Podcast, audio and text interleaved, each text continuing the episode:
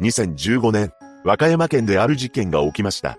無職に糸の男が起こしたのですが、数々の気候の末、自宅から70メートルしか離れていない場所に住む少年に牙を向いたのです。詳細を見ていきましょう。後に本件を起こすこととなる中村欧州は、和歌山県の木の川市に住んでいました。中村は姉が二人いたようで、五人家族だったそうです。父親は大学で教授をしており、教育熱心な母親のもと育ちました。また、父親は地元の区長を務め、母親も地域の民生委員で茶道などを教えていたと言います。そうした家庭のため、周囲からは立派な家として知られていました。そして近隣住民によれば、中村の姉は優秀だったため、兄弟で比較されて育っていったと証言しています。また子供たちは全員が父親に対し、敬語で接していたそうです。ただ、中村自身は明るく優しい少年へと成長していき、近所の人に挨拶もする礼儀正しい子供でした。さらに、小学生時代には、ドッジボール部に所属したり、剣道教室に通っており、スポーツも好きだったそうです。また、おとなしいタイプでしたが、ギャグを言って笑ったりするなど、友人関係も良好で、みんなからは、王ちゃんと呼ばれていました。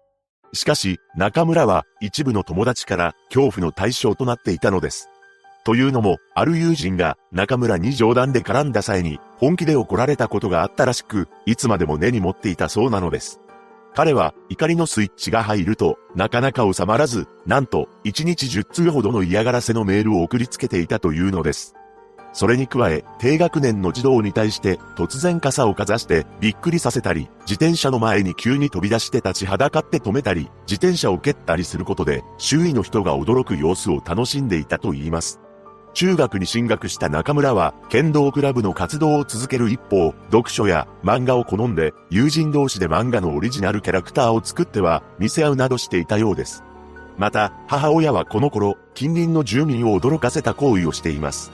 何でも、近所で飼われていた飼い犬の首輪が外れ、その犬が周囲を徘徊したことがあったそうです。ただ、すぐに気づいた飼い主が自宅に連れ帰ったらしいのですが、突然中村の母親が犬の飼い主の自宅に訪れ、うちの子供に噛みついたらどうするの？とすごい剣幕で怒ってきたそうです。また、それだけでなく、警察にも通報を入れたらしく、そのことに飼い主は驚いたと言います。これに関しては、確かに犬が子供に噛みつく可能性はあるため、中村の母親の行動は、子供を守るためにしたと捉えることもできますが、過保護に感じている住民もいたようです。その後、中村は高校に進学するのですが、ここで大きな挫折を味わいます。なぜなら、希望する学科に落ちてしまったからです。そのことで周囲には、やる気がなくなった、と語っていたそうで、やがて剣道部の練習にもついていけず、退部してしまいました。そこからは遅刻や欠席をするようになり、成績もどんどん落ちていきます。実際、中村の成績について同級生は、勉強はできないやつ、めっちゃ頭悪いというイメージがある、このままだったら進級は無理と言われていた、と証言していました。そんな中村を心配してか、両親は学校に対し、息子が朝起きられないと相談したこともありましたが、結局高校2年の時に留年が決定し、やがて中退してしまったのです。それから引きこもりがちになり、ニート生活を送ることになりました。そして中村はとんでもない行動に出るのです。なんと、次第に家庭内で暴れるようになり、刃物の柄の部分で父親に襲いかかったこともあったというのです。これに対して父親は過激で驚いたらしく、接し方を気をつけないとな、と感じたと言います。また、中村が刃物を購入したり、といだりしている様子も目撃していましたが、父親は息子のこの行動については、若い頃の趣味の範囲であり、自制はあると思っていたそうです。さらに、引きこもりがちだった中村が、外に出て活動を始めたかと思った矢先、ここから中村の数々の機構が始まるのです。まず、中村は大きなゴーグルをつけ、規制を発しながら、木刀や市内を振り回していました。また、事件前年の春、小中学生に対し、もっとこうやれ、早くやれや、などと怒鳴りながら、素振りを教えていたそうなのですが、その怒鳴り声があまりにも大きかったそうで、周囲はドン引きしていたそうです。そして夏頃から恐ろしい光景を近隣に住む50代の男性が目撃していました。なんと、中村が素振りする時に持っている木刀やしないが、ナタに変わっていたそうなのです。一体なぜ、そんな物騒なものを持っているのか疑問に感じた住民は、中村に直接聞いたのですが、無視されたと言います。そして事件が起きることになる2015年、この年の1月、中村がいつものようにしないで素振りをしていました。すると何やら指をさして笑ったり、自分の真似をする子供が近くに現れます。それに気づいた中村は、にやりと笑みを浮かべました。この少年こそが、後に被害者となる M 君であり、彼は、小学5年生の11歳だったのですが、M 君の兄も、一緒にいたそうです。M 君は明るく人懐っこい、元気でやんちゃな子供だったそうで、中村の自宅からは、70メートルほどの場所に住んでいた近所の少年だったのです。その後、M 君の兄が塾に通うため、自転車で外出していたのですが、いきなり中村は傘を持って追い回したと言います。もちろん M 君の兄は逃げますが、中村の中で恐ろしい感情が湧き上がっていたのです。中村は M 君が自分に嫌がらせをしていると考えたらしく、一体どういうわけなのか、M 君たちが暴力団員だという妄想もしていたというのです。このような妄想に取り憑かれた中村は、M 君の自宅の前を何度もうろうろしたり、覗き込んだりしていました。そして事件前には、うーうと、規制を発しつつ、木刀をぐるぐる回しており、それを目撃した人は、剣道の素振りには、到底見えなかったのを記憶しています。そして最悪の日が、突然やってきてしまうのです。2015年2月5日、この日、22歳になっていた中村は、自宅の庭で、ダンベルを使った運動をしていました。すると M 君が、木の枝を振り回して、からかってきたそうです。これを見た中村は、あろうことか、M 君の命を奪うことを決意し、刃物を手に取ったのです。そして、中村の家と M 君の家のちょうど真ん中のあたりにあった空き地で M 君に襲いかかりました。驚くべきことに、M 君は十数回も攻撃されており、その後病院へ搬送されますが、彼が再び目を開けることはなかったのです。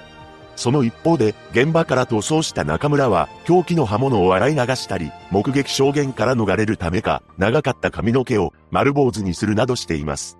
そして事件翌日、早々に中村が捜査線上に浮上しており、事件から2日後の2月7日に逮捕されました。